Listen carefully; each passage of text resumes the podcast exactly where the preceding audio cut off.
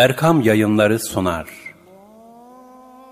Kur'an-ı Kerim ışığında Nebiler Silsilesi Birinci Kitap Yazan Osman Nuri Topbaş Tevhid sancağını Maşrika ve Magrib'e taşıyan Hazreti Zülkarneyn aleyhisselam Zülkarneyn kelimesi iki asır sahibi manasına gelmektedir. Dünyanın şark ve garbını dolaşması, Allah'ın kendisine nur ve zulmeti musahhar kılması, emrine vermesi gibi sebeplerle ona Zülkarneyn lakabı verildiği nakledilmektedir. Hazreti Zülkarneyn'in peygamber mi yoksa veli mi olduğu hususunda ihtilaf vardır. Kur'an-ı Kerim'de doğuya ve batıya yaptığı seferleri zikredilmiştir. Hazreti Nuh'un oğlu Yafes'in soyundandır. Asıl ismi İskender'dir. Ancak Hazreti Zülkarneyn, Makedonyalı İskender'le karıştırılmamalıdır. Tarihteki Büyük İskender, milattan önce 3. asırda Makedonya'da dünyaya gelmiş, Hindistan'a kadar sefer etmiştir. Aristo'nun talebesidir. İskender-i Zülkarneyn aleyhisselam ise Hazreti İbrahim aleyhisselam zamanında yaşamıştır. Hatta onunla hac etmiş, duasını almıştır. Makedonyalı İskender'in zaferleri, Hazreti Zülkarneyn'in seferleri gibi doğu ve batıdaki fetihler olarak değerlendirilemez. Yine Makedonyalı İskender, tarihi bilgilere göre herhangi bir set inşa etmemiştir. Şunu da söyleyebiliriz ki Makedonyalı İskender, Allah'a iman eden bir kimse değildi. Mağlup ettiği milletlere karşı da şefkat ve adaletle davranmamıştı. Bütün hayatı kayda geçirilen bu İskender'le Zülkarneyn aleyhisselamın halleri arasında en ufak bir benzerlik mevcut değildir. Buna ilaveten Makedonyalı İskender'in Zülkarneyn vasfını haiz olabilecek bir hususiyeti de yoktur. Rivayete göre Zülkarneyn aleyhisselam, teyzesinin oğlu Hızır aleyhisselama ordusunda kumandanlık vazifesi verdi. Kafirlerle savaştı. Ye'cuc ve Me'cuc kavmine karşı bakır ve demir karışımı bir set yaptı. Allah'ın dinini, tevhid akidesini yaydı, insanlara hakkı ve hakikati tebliğ etti. Medine-i Münevvere ile Şam arasında Dümetül Cendel denilen yerde vefat etti. Mekke civarında Tihame dağlarına defnedildi. Kurtubi'nin tefsirinde rivayet edildiğine göre, yeryüzünün tamamına sadece dört kişi hakim olabilmiştir. Bunların ikisi mümin, ikisi kafirdir. Mümin olanlar Zülkarneyn ile Süleyman aleyhisselam, kafir olanlarsa Nemrut ve Buhtun Nasır'dır. Bütün dünyaya hakimiyet sağlayacak beşinci bir şahıs da bu ümmetten olacaktır. O da Allah İslam'ı bütün dinlere üstün kılacaktır. Ayeti mucibince Mehdi aleyhisselamdır. Hz. Ali radıyallahu an Zülkarneyn aleyhisselamın yeryüzünün doğularına ve batılarına ulaşmaya nasıl güç yetirebildiği sorulunca şu cevabı vermiştir. Bulutlar boyun eğdirilir. Lazım olan her şey emrine verilir. Nurlar ona açılır da gece ile gündüz kendisi için müsavi olurdu. İbni İshak, Siret, sayfa 185 Hazreti Peygamber sallallahu aleyhi ve sellem Efendimiz, Mekke'de yaşamış olan eski kavimlerin başından geçen ibretli hadiseleri anlatırken, Yahudiler ve İranlılar, geçmiş ümmetlerin hikayelerini kendilerine göre anlatmaya başladılar. Medine'de ahir zaman peygamberinin kendi içlerinden çıkacağına inanan Yahudiler vardı. Bunlar Mekkeli müşriklere, orada bir peygamber çıkmış. Eğer o hakiki bir peygamberse kendisine Ashab-ı Kehf, Zülkarneyn ve ruhun mahiyeti hakkında malumat sorun. Şayet Ashab-ı Kehf ile Zülkarneyn için tam ruhun mahiyeti hakkında da kısmen cevap verirse hakikaten peygamberdir. Kendisine tabi olun. Fakat o bu üç şeyden haber veremezse yalancıdır dediler. Mekkeli müşrikler de Hazreti Peygamber sallallahu aleyhi ve sellem Efendimiz'e gelerek, Ashab-ı Kehf ve doğuyla batıya sefer yapan Zülkarneyn kimdir? Ruhun mahiyeti nedir diye sordular. Bunun üzerine Kehf suresi nazil oldu. Bu surede Zülkarneyn aleyhisselamdan bahisle şöyle buyuruldu. Bir de sana Zülkarneyn'den sual ediyorlar. De ki, size onun haberlerinden bir kısmını nakledeceğim. Gerçekten biz onu yeryüzünde iktidar sahibi kıldık ve ona ulaşmak istediği her şeyi elde etmenin bir yolunu verdik. El-Kehf 83-84 Zülkarneyn aleyhisselamın mühim vasıfları 1. Allah Teala Zülkarneyn aleyhisselama güç verdi. O da doğuya ve batıya seferlerde bulundu. Setti Zülkarneyn'i yaptı. Bu set bakırla karıştırılmış demirdendi. 2. Bulutlar ve başka vasıtalar Zülkarneyn aleyhisselamın emrindeydi. 3. Kendisine ilim ve kudret verildi. Böylece müstesna bir tasarruf ve hakimiyet sahibi oldu. 4. Ona beyaz ve siyah sancak ihsan edildi. Gündüz giderken siyah sancağı arkasına koyunca ardını karanlık basıyordu. Böylelikle gelen düşman kendisini bulamıyor, yolunu kaybediyor ve karanlıklar içinde kalarak mağlup oluyordu. Geceleyinse beyaz sancağı önüne alıyor, kendisi ve askerleri için gündüz gibi bir aydınlık teşekkül ediyor ve düşmana karşı büyük zaferler kazanıyordu. 5. Zülkarneyn aleyhisselam adil, tebasına karşı merhametli bir hükümdardı. Fethettiği bölgelerdeki insanlara, aranızda suçsuz olanlar için endişeye mahal yok. İyilik yapanlar bunun karşılığını görür diyerek, gösterdiği merhamet, müsamaha ve anlayışla insanların gönlünde taht kurardı. İnsanlığın hayrına olan her şeyi severdi. 6. Hırsına mağlup bir insan değildi. İnsanlar set yapması için kendisine mali yardımda bulunmayı teklif ettiklerinde, Allah ihsanda bulunduğu şeylerle beni sizden müstani kılmıştır. Siz bana bizzat çalışarak beden kuvvetinizle yardım edin demişti. 7. Cömert bir kimseydi. Diğer hükümdarlar gibi servet peşinde koşmazdı. İkramı bol, affetmeyi seven, hilm ve şefkat sahibi bir hükümdardı. 8. Tevazu sahibi, vakur ve hikmet ehli bir kimseydi. Esas gayesi insanlığa hizmet ve mazlumlara adalet götürmekti.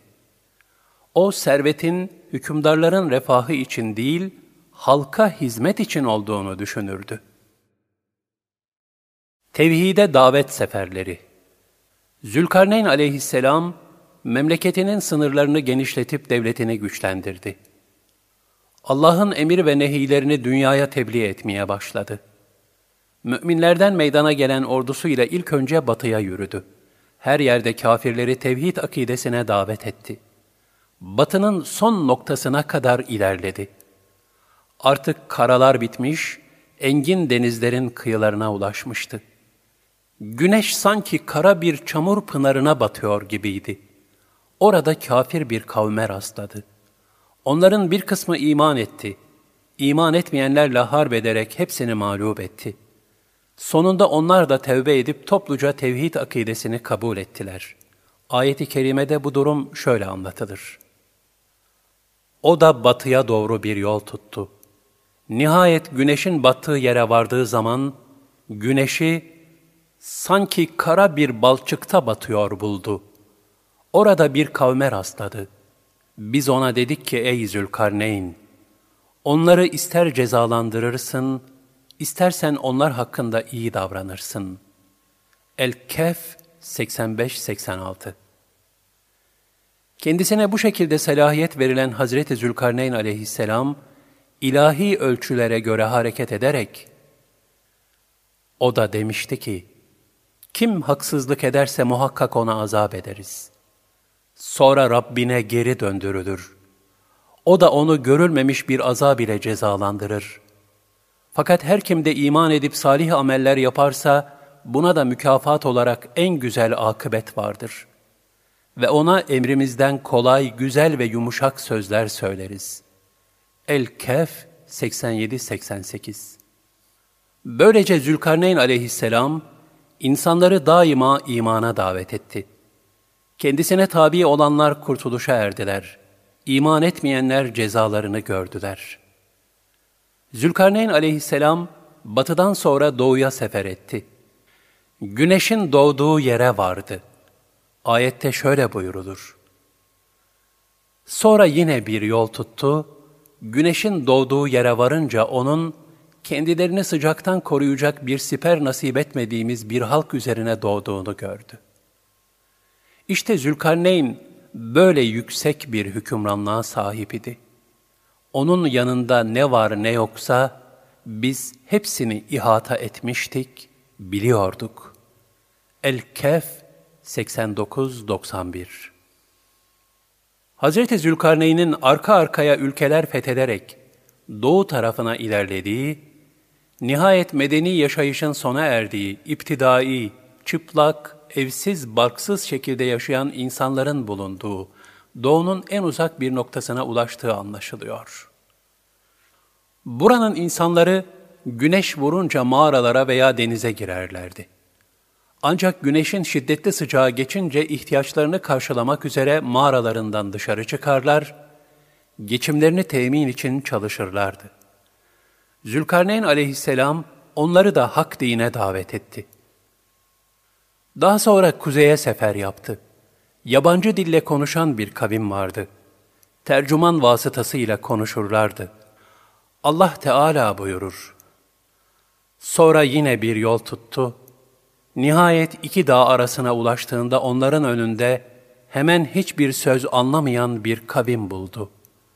El-Kehf 92-93 Hz. Zülkarneyn'in karşılaştığı bu insanlar, Zülkarneyn aleyhisselama Ye'cuc ve Me'cuc isimli yaratıkların kendilerine verdikleri rahatsızlıktan şikayet ettiler. Ondan kendilerini bu zararlı yaratıklardan koruyacak bir set yapmasını istediler. Bunun üzerine Setti Zülkarneyn yapıldı. Bu kavim de hidayet yolunu seçip Müslüman oldu. Ayet-i kerimelerde şöyle buyurulur. Ey Zülkarneyn dediler. Ye'cuc ve Me'cuc bu ülkede bozgunculuk yapıyor. Bizimle onlar arasında set yapman için sana bir vergi vermeyi teklif ediyoruz. Ne dersin? O da şöyle cevap verdi. Rabbimin bana verdiği imkanlar sizin vereceğinizden daha hayırlıdır.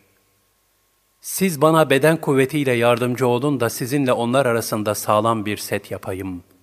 Bana demir kütleleri getirin. Zülkarneyn, iki dağın arasını demir kütleleriyle doldurtup, dağlarla aynı seviyeye getirince, körükleyin dedi. Onu ateş haline getirince, bana erimiş bakır getirin de üzerine dökeyim dedi. Artık o Ye'cuc ve Me'cuc'un ne seddi aşmaya, ne de onda delik açmaya güçleri yetmedi.'' Zülkarneyn şöyle dedi. Bu Rabbimden bir rahmettir, bir lütuftur. Rabbimin tayin ettiği vakit gelince bunu yerle bir eder. Rabbimin vaadi mutlaka gerçekleşir. El-Kehf 94-98 Zülkarneyn Seddi'nin yıkılması kıyamet alametlerindendir. Bu set bugünkü Çin Seddi'nden farklıdır nerede olduğu hakkında ihtilaf vardır. Kıyamete yakın yıkılacak, Ye'cuc ve Me'cuc kavimleri yeryüzüne yayılarak fesat çıkaracaklardır. Ye'cuc ve Me'cuc kavmi Rivayetlere göre Ye'cuc ve Me'cuc, kötü ve belalı iki millettir. Yüzleri yassı, gözleri küçük, kulakları çok büyük, boyları kısa sayıları çoktur. Kıyamete yakın yeryüzüne yayılacaklardır. Ye'cuc ve Me'cuc kavminde ani doğumlar olacak, böylece birdenbire artacaklardır. Nasıl sinekler teresübat üzerinde birden çoğalıyorlarsa, onlar da öyle çoğalacaklardır. Şu an bulundukları yer Hak Teâlâ'nın ilminde gizlidir. Vakti geldiği zaman Setti Zülkarneyn dümdüz olacak ve bu kavim yeryüzüne yayılacaktır. Ancak Mekke-i Mükerreme, Medine-i Münevvere ve Kudüs-ü Şerif'e giremeyeceklerdir. Bu mübarek beldelerin dışındaki her yere gireceklerdir. Geçtikleri yerlerde yiyip içip her şeyi kurutacaklar ve etrafını fesada uğratacaklardır. Çekirgeler gibi olacaklar, haşerat gibi zarar vereceklerdir. Nihayet Allah onları helak edecektir. Resulullah sallallahu aleyhi ve sellem Efendimiz şöyle buyurmuşlardır. Ye'cuc ve Me'cuc, Zülkarneyn aleyhisselamın yaptığı setti her gün oyarlar. Tam delicekleri sırada başlarında bulunan reis, ''Bırakın artık, delme işini yarın yaparsınız.'' der. Onlar bırakıp gidince Allah seddi daha sağlam bir şekilde eski haline getirir. Böylece günler geçer, kendilerine takdir edilen müddet dolar ve onların insanlara musallat olmalarının murad edildiği vakit gelir. O zaman başlarındaki reis, haydi dönün, yarın inşallah setti deleceksiniz der ve ilk defa inşallah tabirini kullanır. Resulullah sallallahu aleyhi ve sellem devamla şöyle buyurdu. O gün dönüp giderler. Ertesi gün geldikleri vakit setti ne halde bırakmışlarsa öyle bulurlar ve o günkü çalışma sonunda delerler. Açılan delikten insanların üzerine boşanırlar. Önlerine çıkan suları içip kuruturlar. İnsanlar onlardan korkup kaçar. Ye'cuc ve Me'cuc göğe bir ok atar, bu ok kana bulanmış olarak kendilerine döner. Bunun üzerine şöyle derler. Yeryüzünde olanları ezim ezim ezdik. Semada olanları da alçaltıp alt ettik. Allah onları enselerinden yakalayacak bir kurtçuk gönderir. Bu kurt onları toptan helak edip her birini parçalanmış halde yere serer. Muhammed'in nefsini elinde tutan zata yemin ederim ki yeryüzünde bütün hayvanlar onların etinden yiyerek canlanır, sütlenir ve semirir. Abdullah İbni Mesud radıyallahu anh anlatıyor.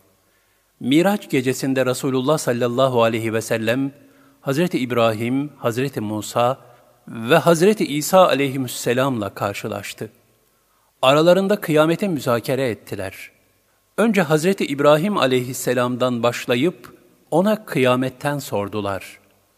Onun kıyamet hakkında herhangi bir bilgisi yoktu. Sonra Hazreti Musa aleyhisselama sordular.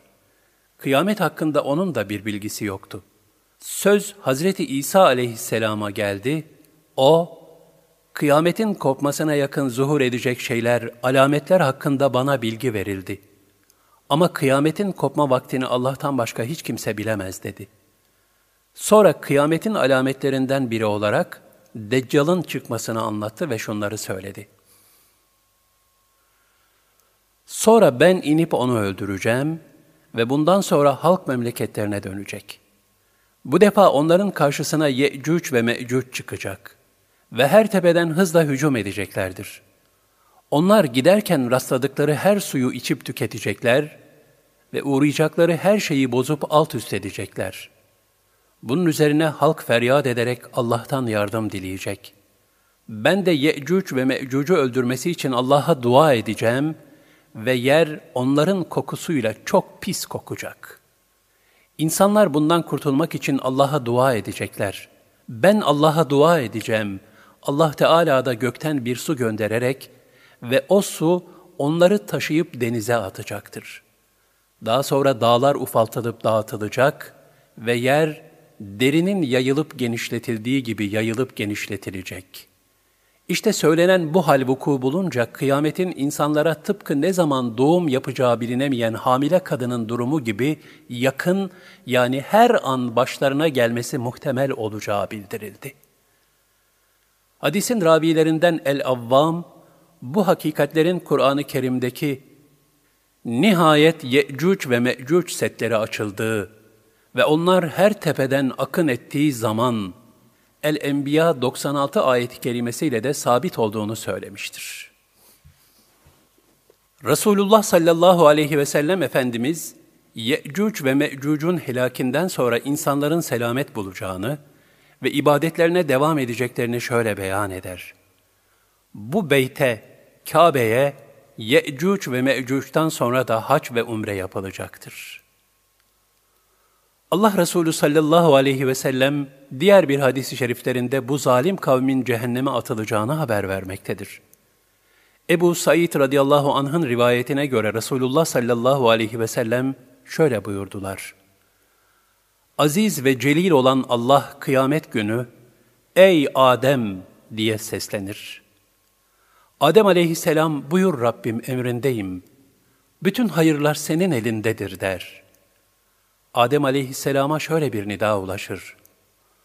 Allah sana cehennem ehlini çıkarmanı emrediyor.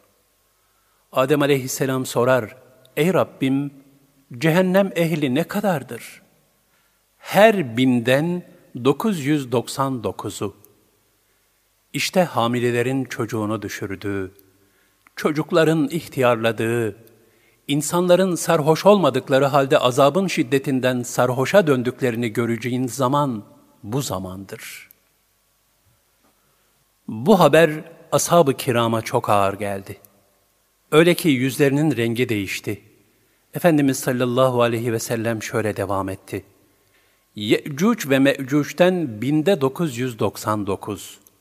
Sizdense binde bir cehenneme girecektir. Şunu da bilin ki, siz insanlar arasında beyaz bir öküzde siyah bir kıl veya siyah bir öküzde beyaz bir kıl kadarsınız. Fahri kainat sallallahu aleyhi ve sellem, ümmetini bütün fitnelere karşı uyarmış, hususiyle de Ye'cuc ve Me'cuc belasına karşı ikaz etmiştir. Zeynep binti Cahş radıyallahu anhuma şöyle anlatıyor. Resulullah aleyhissalatu vesselam bir gün korkulu bir vaziyette odaya girdi. Şöyle diyordu. La ilahe illallah. Yaklaşan bir beladan Arap'ın vay haline.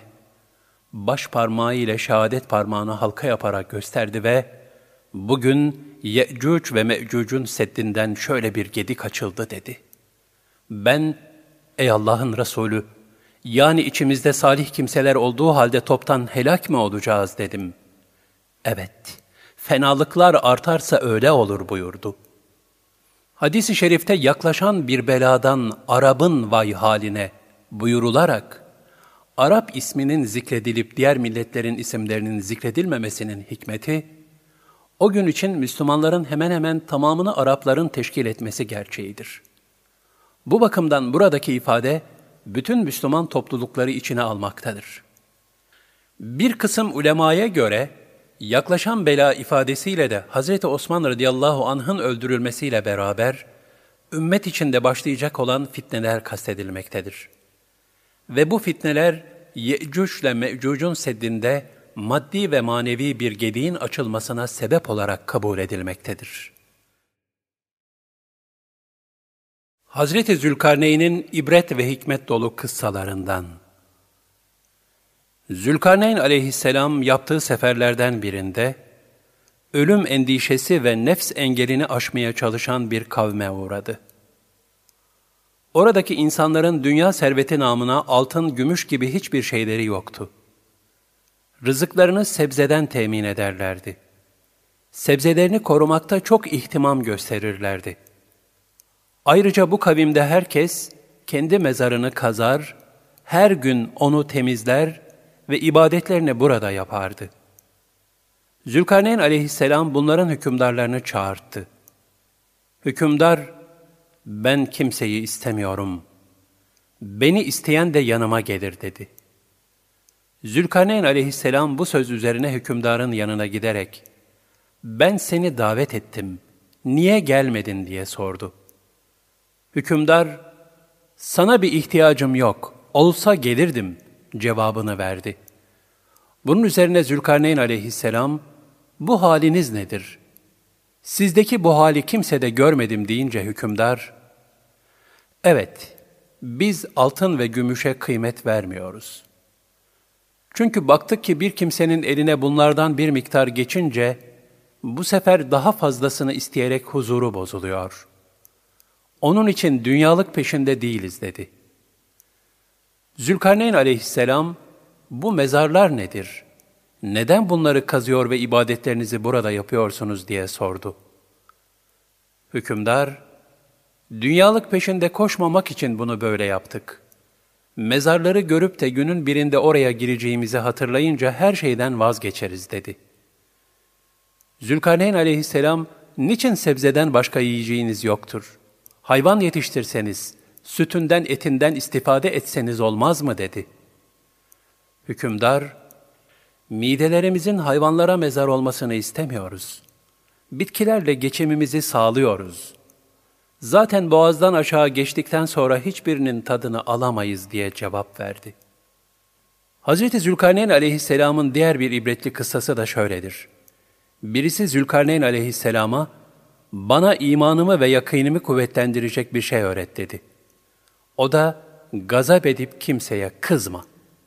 Zira şeytanın insana en çok hulul edeceği an, gazap anıdır. Sakın acele etme. Acele ettiğin zaman nasibini zayi edersin. Yakın ve uzak herkese karşı mülayim ol. İnatçı, inkarcı ve zalim olma, diye cevap verdi. Zülkarneyn aleyhisselam ölmeden evvel şöyle vasiyet etmiştir. Beni yıkayın, kefenleyin, sonra bir tabuta koyun. Yalnız kollarım dışarıya sarkık kalsın. Hizmetkarlarım arkamdan gelsin. Hazinelerimi de katırlara yükleyin. Halk, benim son derece ihtişamlı bir saltanat ve dünya mülküne sahip olmama rağmen, kabre eli boş gittiğimi, hizmetkarlarımın da, hazinelerimin de bu dünyada kalarak benimle beraber gelmediğini görsün. Bu yalancı ve fani dünyaya aldanmasın. Söyledikleri aynen yapıldı. Alimler bu vasiyeti şöyle tefsir ettiler. Arkamdan gelen ordularla doğu ve batıya hakim oldum. Maiyetimde birçok hizmetçi ve sayısız asker vardı. Hiçbiri emrimden dışarıya çıkmadı.'' Dünya baştan başa benim idarem altındaydı. Sayısız hazinelere sahip oldum. Fakat dünya nimetleri kalıcı değildir. İşte gördüğünüz gibi dünya malı dünyada kaldı. Mezarıma eli boş gidiyorum. Sizler ahirette faydalı olan işleri yapın. Nitekim Resulullah sallallahu aleyhi ve sellem Efendimiz de Hazreti Zülkarneyn aleyhisselamın vasiyetiyle işaret ettiği hakikati şöyle beyan buyurmuşlardır. Ölüyü kabre kadar üç şey takip eder. Çoluk çocuğu, malı ve ameli. Bunlardan ikisi döner, biri kalır. Çoluk çocuğu ve malı döner, ameli kendisiyle kalır. Hz. Zülkarneyn zırh yapıp satar, elinin emeğiyle geçinirdi. İhtiyacından fazlasını da infak ederdi. Aleyhisselam. Cihat ve emri bil maruf.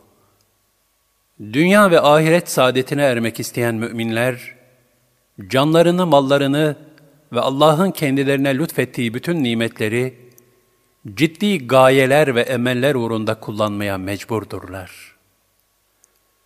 Ölüm ve ötesini düşünen bir insan için Allah rızasına kavuşmaktan daha mühim bir gaye olamaz. Kur'an-ı Kerim'de muhakkak siz mallarınız ve canlarınızla imtihan olunacaksınız buyurulmaktadır. Bunun içindir ki gayesiz kullanılan nimetlerin sonu hüsrandır. Ayeti kerimede buyurulur. O gün ne mal fayda verir ne de evlat. Ancak Allah'a kalbi selim ile gelenler fayda bulur.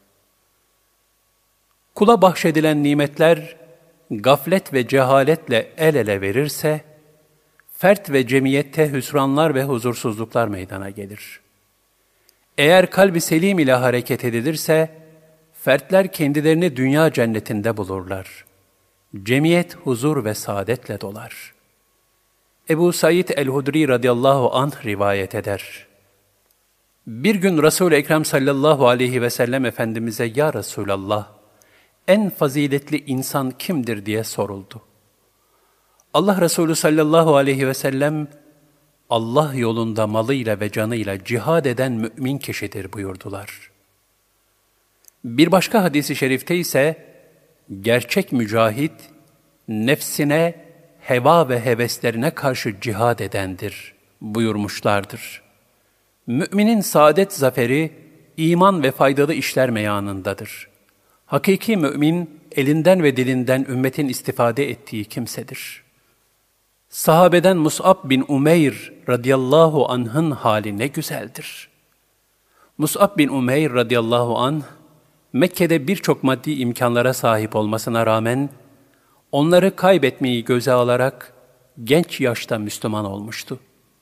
Anne ve babasının kendisini mirastan mahrum bırakacağı şeklindeki tehditlerine aldırmayarak, İslam'dan vazgeçmemiş, garip ve fakir bir şekilde Medine-i Münevvere'ye hicret etmişti. Orada çok gayretli bir şekilde tebliğ faaliyetine girmiş ve birçok insanın hidayetine vesile olmuştu. Mus'ab radıyallahu an Uhud harbinde Resulullah sallallahu aleyhi ve sellem Efendimiz'i müdafaa ederken şehit oldu. Bunun üzerine melaikeden biri Musab'ın suretine girerek onun taşıdığı sancağı aldı.'' Resulullah sallallahu aleyhi ve sellem ise henüz onun şehadetinden haberdar olmadıklarından alemdara hitaben tekaddem ya Mus'ab, ilerle ey Mus'ab buyurdu. Bunun üzerine melek Resulullah sallallahu aleyhi ve selleme doğru baktı. Böylece onun bir melek olduğunu fark eden Hazreti Peygamber sallallahu aleyhi ve sellem Mus'ab'ın şehit düştüğünü anladı. Daha sonra Mus'ab bin Umeyr'in mübarek naaşı bulunmuş ancak o aziz şehidi saracak bir kefen dahi bulunamamıştır. Mus'ab bin Umeyr, Kur'an-ı Kerim'de şu ayeti celile ile sena edilen zevat-ı kiramdandır. Müminlerden öyle yiğitler vardır ki, Allah'a verdikleri sözü yerine getirip sadakatlerini ispat ettiler. Onlardan kimi adağını ödedi, canını verdi, kimi de şehitliği gözlemektedir. Onlar, verdikleri sözü asla değiştirmediler. El-Ahzab 23 Allah Teala şöyle buyurur. Allah cennet mukabilinde müminlerden canlarını ve mallarını satın almıştır. Onlar Allah yolunda mücadele ederler, öldürürler ve öldürülürler. Bu Allah'ın Tevrat'ta, İncil'de ve Kur'an'da taahhüt ettiği hak bir vaattir. Verdiği sözde Allah'tan daha sadık kim olabilir?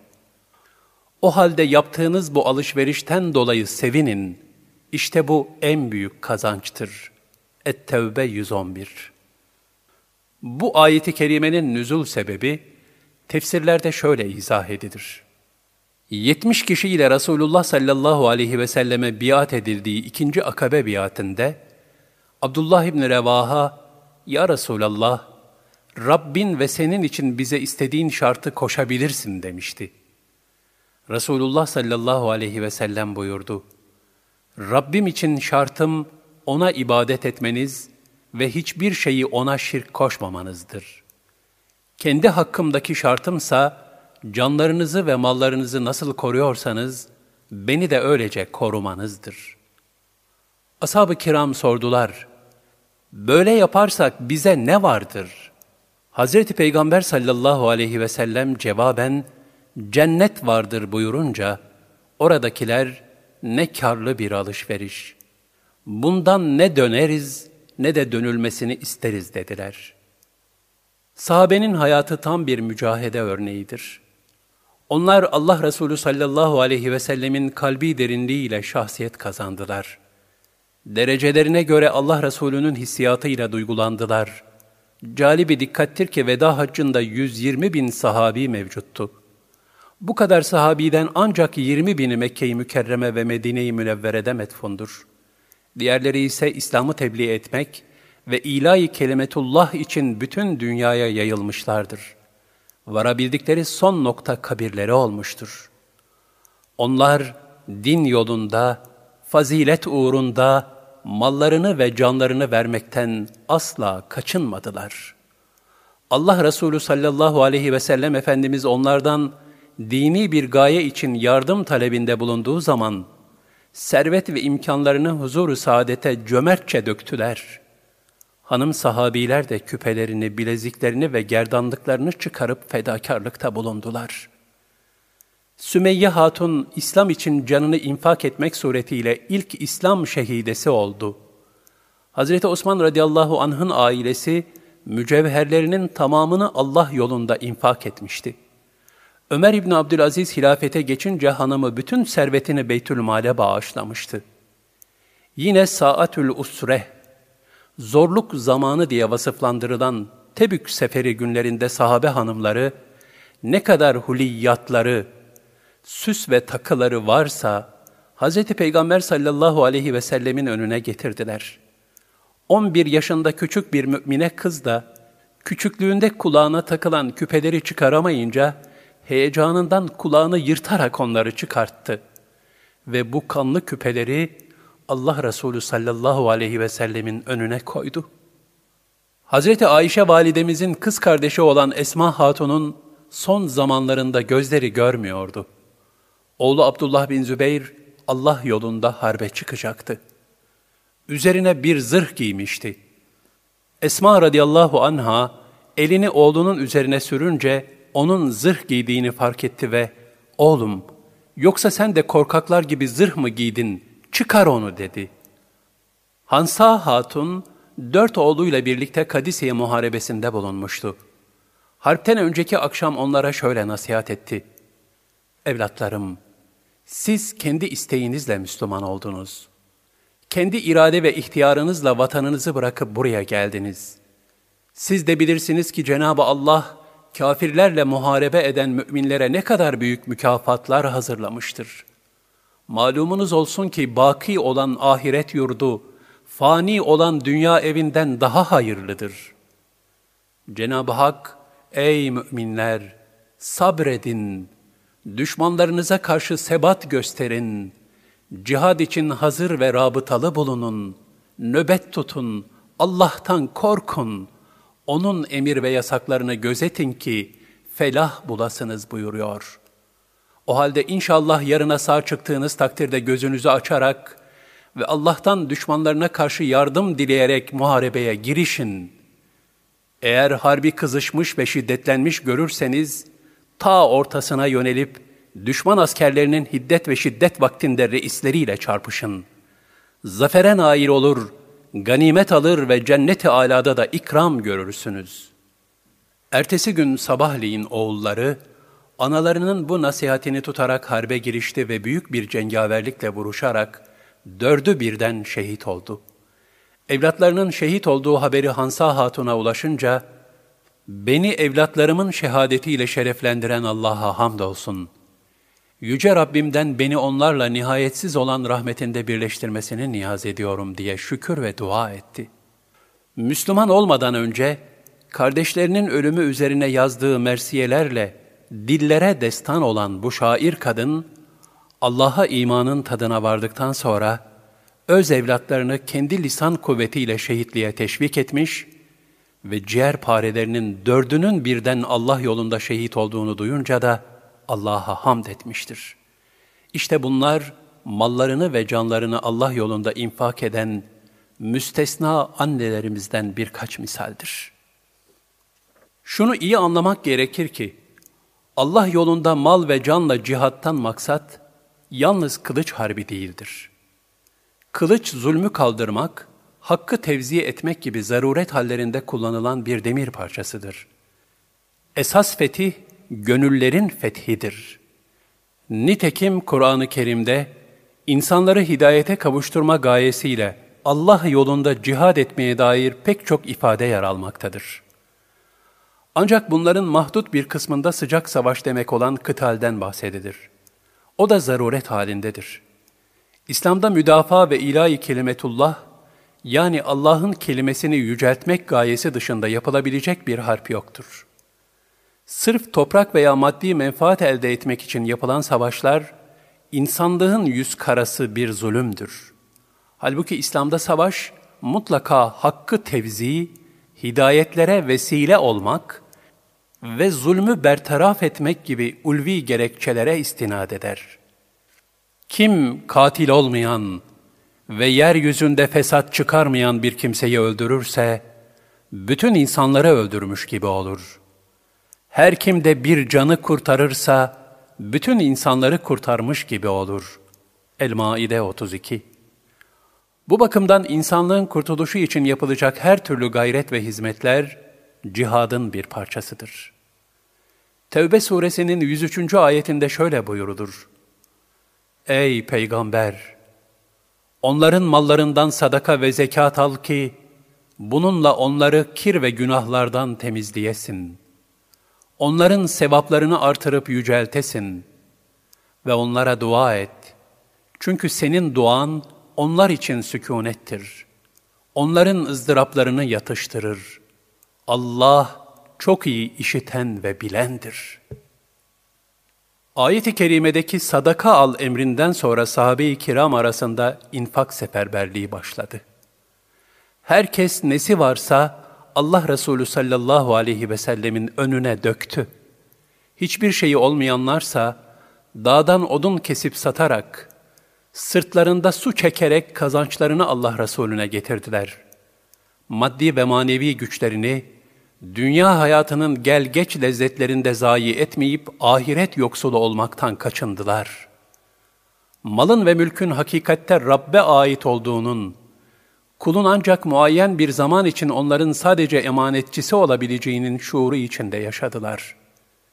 Şu kısacık dünya hayatını ebedi bir ahiret saadeti kazanabilmek için sarf etmeye çalıştılar.'' Nitekim bir gün Tebük seferine gidecek orduya yardım toplanıyordu. Ensardan Ebu Akil radıyallahu anh da bir ölçek hurma getirmişti ki, kendisi buna herkesten daha çok muhtaçtı. Ya Resulallah, iki ölçek hurma karşılığında bütün gece sırtımda su çektim. Bir ölçeğini evimin ihtiyacı için alıkoydum. Diğerini de Rabbimin rızasını kazanmak ümidiyle sana getirdim dedi.'' Resul-i Ekrem sallallahu aleyhi ve sellem Efendimiz, Allah senin getirip verdiğini de alıkoyduğunu da bereketlendirsin buyurdu. Ve getirilen hurmanın toplanan yardımlar içine dökülmesini emretti. Ukbe bin Amr radıyallahu an şöyle der.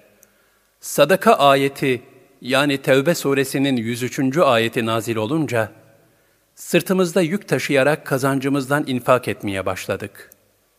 Derken bir adam geldi ve çokça sadaka verdi. Münafıklar gösteriş yapıyor dediler. Bir başkası geldi bir ölçek hurma tasadduk etti. Yine münafıklar Allah'ın bunun bir ölçek hurmasına ihtiyacı yoktur dediler. Bunun üzerine sadakalar hususunda gönülden veren müminleri ve güçlerinin yettiğinden başkasını bulamayanları çekiştiren ve onlarla alay edenler yok mu?'' Allah onları maskaraya çevirmiştir. Onlar için acı bir azap vardır. Et-Tevbe 79 ayeti kerimesi nazil oldu. Cihadı terk eden kimseler için şu hadisi şerif ne kadar ürpertici bir ikazdır. Allah Resulü sallallahu aleyhi ve sellem buyururlar. Bana hayat bahşeden Allah'a yemin ederim ki, siz ya iyiliği emreder kötülükten nehyedersiniz ya da Allah kendi katından üzerinize bir azap gönderir de o zaman dua edersiniz fakat duanız kabul edilmez. Demek ki hayra ve fazilete davet vazifesinin bırakılması, ilahi azabın yaklaşmasına sebep olacaktır. Mümin ağızlara yakışan hak ve hakikati söylemektir. Ayet ve hadislerde Müslümanın gördüğü bir hata karşısında hakkı ortaya koyması emredilmiştir. Allah Teala şöyle buyurur salih ameller işleyip de ben Allah'a teslim olanlardanım diyerek insanları Allah'a çağıran kimseden daha güzel sözlü kim olabilir? Fussilet 33 Resul-i Ekrem sallallahu aleyhi ve sellem Efendimiz de ümmetini şöyle ikaz etmiştir. Sizden her kim bir kötülük görürse onu eliyle düzeltsin. Gücü yetmezse diliyle düzeltsin. Buna da gücü yetmezse kalbiyle buğz etsin.'' Bu ise imanın en zayıf halidir. Bu dünyanın ötesinde cennet ve cehennemden başka barınacak bir yer yoktur. canları, malları ve kendilerine verilen nimetleri gafilane bir şekilde nefsani yolda kullananlara Allah Teala bizzat sana Resulüm gelip hakikatleri tebliğ etmedi mi? Sana mal verip nimetlerimi yağdırmadım mı? Bugün için kendine ne hazırladın diye soracak. Kişi sağ ve soluna bakacak kimseler yok. İleriye bakacak, cehennemden başka bir şey göremeyecek. Resulullah sallallahu aleyhi ve sellem buyurdular ki, Kıyamet günü kul hesap vermek üzere huzuru ilahiye getirilir. Allah Teala, ben sana göz, kulak, mal ve evlat vermedim mi? Sana hayvanları ve nebatatı musahhar kılmadım mı? Seni bunlara sahip kılıp onlardan istifade ettirmedim mi? Bu kıyamet gününde benimle karşılaşacağın hiç hatırına gelmedi mi? diye soracak. Kul da hayır diyecek. Allah Teala Hazretleri, öyleyse bugün ben de seni unutacağım. Tıpkı senin dünyada beni unuttuğun gibi buyuracak. Dünya günlerini hesapsızca yaşayanlar, zayi ettikleri o günlerin hasret ve nedameti içinde yanacaklardır. Bu alemde Allah rızasını kazanamayanları, ölüm ötesinde korkunç bir cehennem beklemektedir. İmansız bir şekilde gafletle kapanan gözler, muzdarip ve korkunç kabir akşamlarına açılacaktır. Cenab-ı Hak ayeti kerimede kullarını şöyle ikaz eder. Sizden hayra davet eden, iyiliği emredip kötülükten sakındıran bir topluluk bulunsun. İşte onlar gerçekten felaha erenlerdir. Ali İmran 104 Bu ayeti kerimede daima hakka davet eden bir cemaatin bulunması icap ettiği kat'i bir ifadeyle emredilmiştir. İslam başlangıçta sahabe-i kiramdan olan iman münadileriyle yayıldığı gibi, sonraları da yine onların izi ve yolunda sebat eden muhlis alimler, mücahitler ve mürşitlerle devam etmiştir.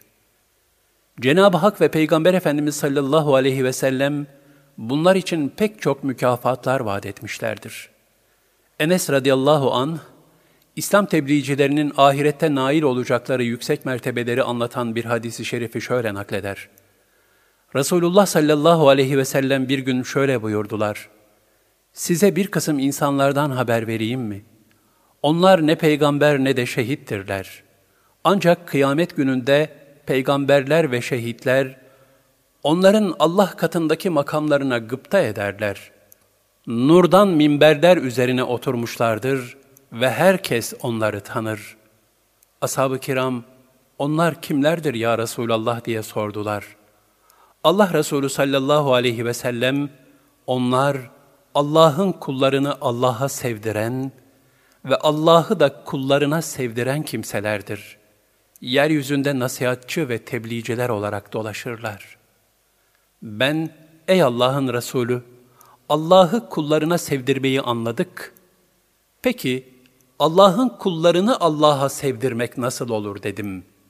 Buyurdu ki, insanlara Allah'ın sevdiği şeyleri emrederler, sevmediği şeylerden de sakındırırlar. İnsanlar da buna itaat edince Allah Azze ve Celle onları sever. Ahiret yolcusu için en hayırlı azık takvadır. Bir müminin en hayırlı günü, dününden üstün olandır. O halde her gün evvelki güne göre daha fazla ahiret azığı edinmek suretiyle günlerimizi bereketlendirmeliyiz. Bizden öncekiler geçti gitti. Bizler de bir müddet sonra onların kervanına katılacağız. Uyur gibi ölecek, uyanır gibi dirileceğiz. Daha sonra da amellerimizden hesaba çekileceğiz. Ahiretin emin ve mümtaz makamları müttakilerin olacaktır. Umumi akış ve dönüş yalnız Allah Teala'yadır. Allah Teala kalplerimizi rızası ve hidayeti yolunda daim eylesin. Bizleri yine bizlerden yani nefsimizin şerrinden korusun. Amin.